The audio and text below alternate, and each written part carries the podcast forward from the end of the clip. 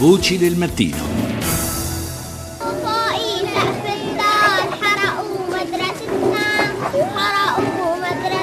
أطفال مدينة دوما حاولوا أن ينقلوا الصورة كما هي من داخل مدينة دوما من فوق الركام من فوق هذه الأبنية التي تدمرت بالكامل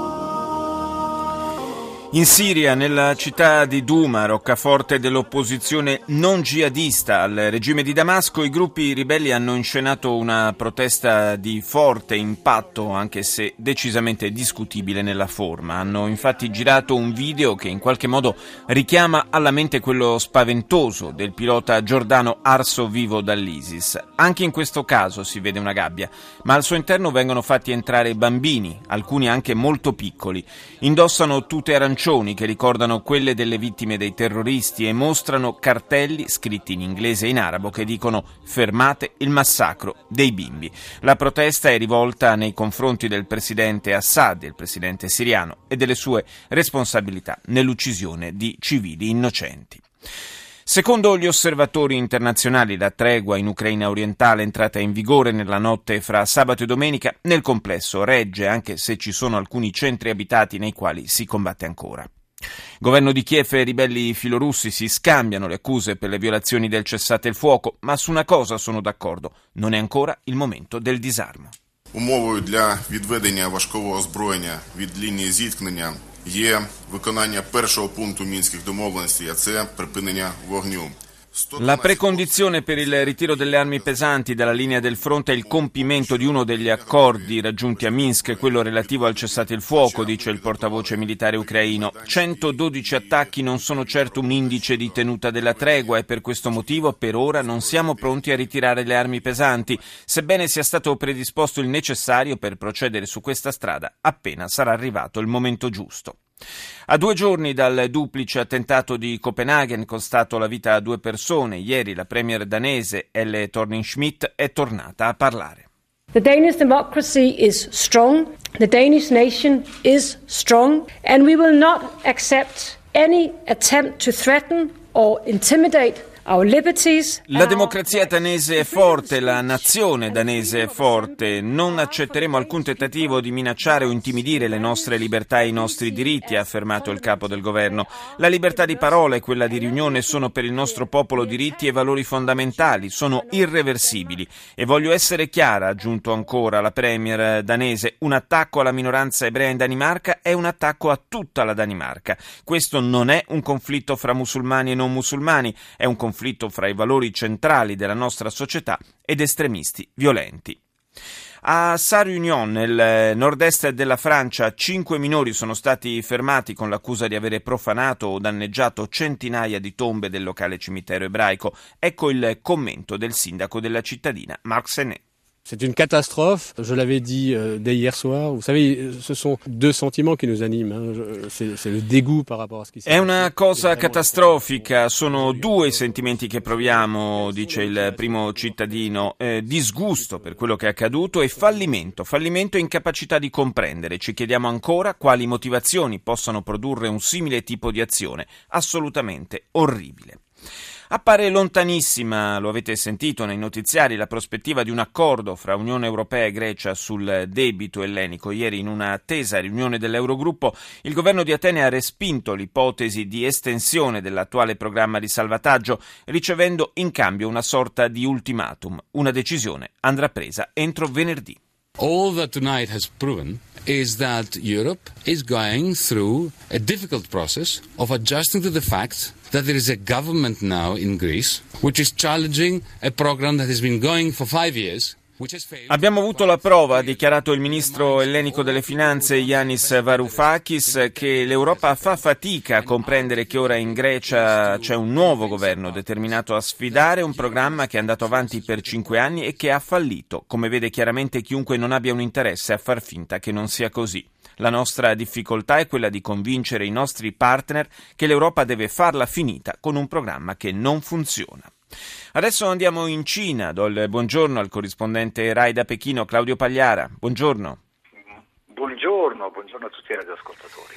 Ci sono delle novità interessanti per quanto riguarda la libertà di movimento dei cinesi all'interno del loro paese, una cosa che a noi europei può sembrare un ovvio diritto, ma che nel paese asiatico è invece oggetto di regolamentazione e autorizzazione. Che cosa cambia adesso? Eh, sì, si incrina uno degli ultimi muri, direi, della, del passato. Eh, per una politica che ha le sue radici nel passato maoista di questo paese, eh, c'è una netta separazione tra ciò che, eh, che, sono i residenti di villaggi nelle campagne e i residenti delle città.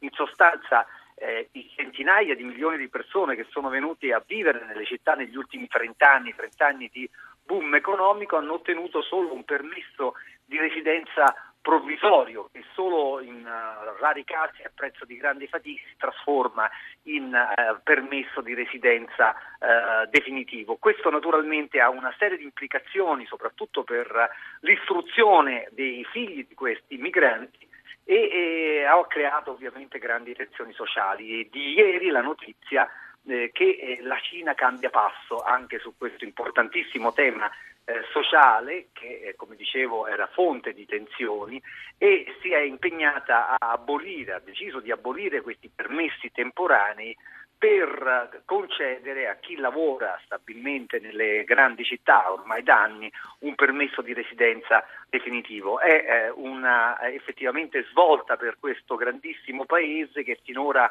aveva regolamentato questo eh, questo diritto diciamo, in modo sì. diverso, questo naturalmente consentirà ai lavoratori di muoversi lì dove c'è il lavoro e eh, chiaramente una mobilità del lavoro è essenziale anche per riequilibrare il mercato, questo immenso mercato cinese.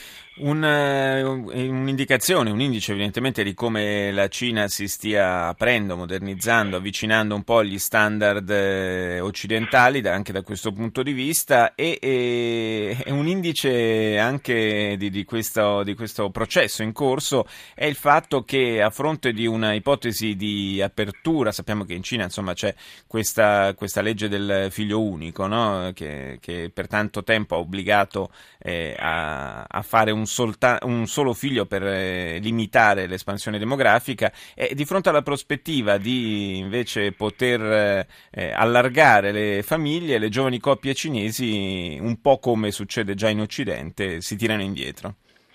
Eh sì, eh, la revisione della legge del figlio unico eh, che ormai è di, eh, la revisione è stata decisa più di un anno fa, che ha sostanzialmente alleggerito le maglie e consentito a molte più coppie eh, di accedere al secondo figlio, in realtà non ha prodotto gli effetti sperati eh, da parte del governo cinese. si attendevano una, certo, un certo numero di fiocchi rose azzurri eh, a distanza di un anno invece ce ne sono stati circa la metà di quelli che si immaginavano. Eh, il segno che effettivamente, eh, come giustamente sottolineavi, la Cina eh, sta cambiando, essendo eh, ormai un, via, un, paese sviluppato in molte sue parti e non più in via di sviluppo, anche la propensione alla natalità non è più quella eh, che c'era quando il paese invece era solamente largamente agricolo. Nelle città eh, allevare un figlio costa tanto, eh, ci sono altri interessi,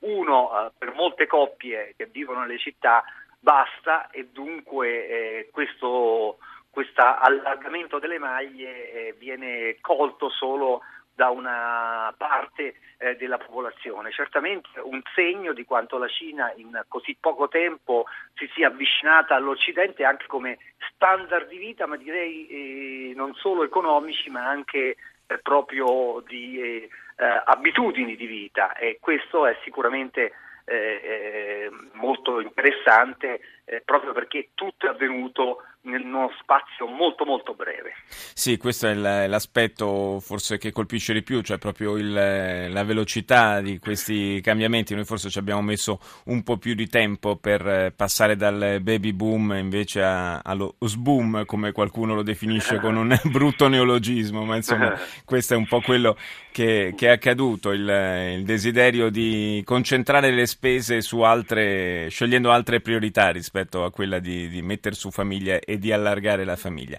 Io ringrazio Claudio Pagliara, corrispondente RAI da Pechino, per essere stato con noi stamani. Ti auguro buona giornata e buon lavoro.